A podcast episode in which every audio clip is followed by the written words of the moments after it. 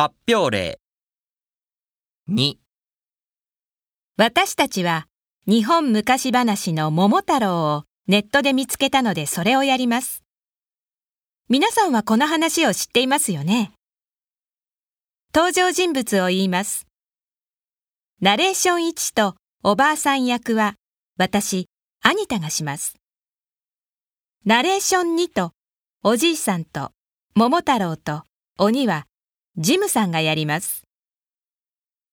猿と犬はキャリーさんが演じます。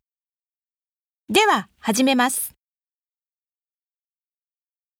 昔々あるところに、おじいさんとおばあさんが住んでいました。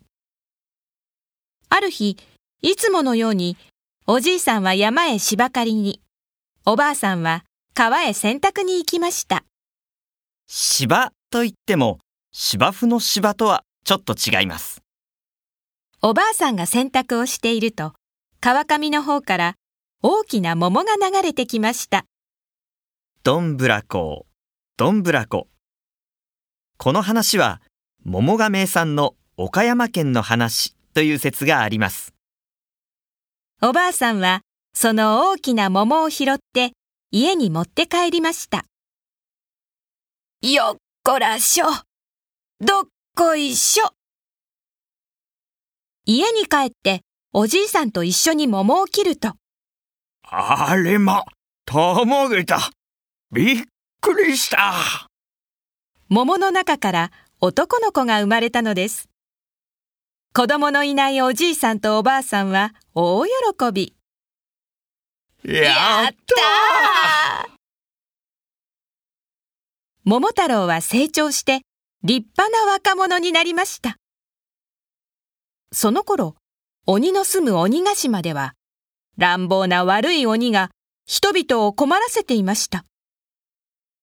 そこで桃太郎は、鬼をやっつけに、鬼退治に行くことにしました。おじいさん、おばあさん、今まで育ててくれてありがとうございました。私は鬼退治に行ってきます。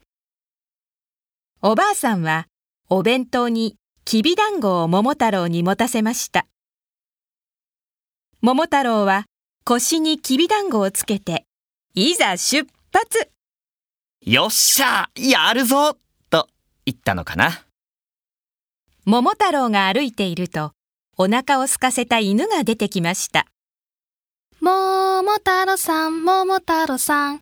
お腰につけたきびだんご。一つ私にくださいな。ワン。あげましょう、あげましょう。これから鬼をやっつけに、ついていくならあげましょう。猿も出てきました。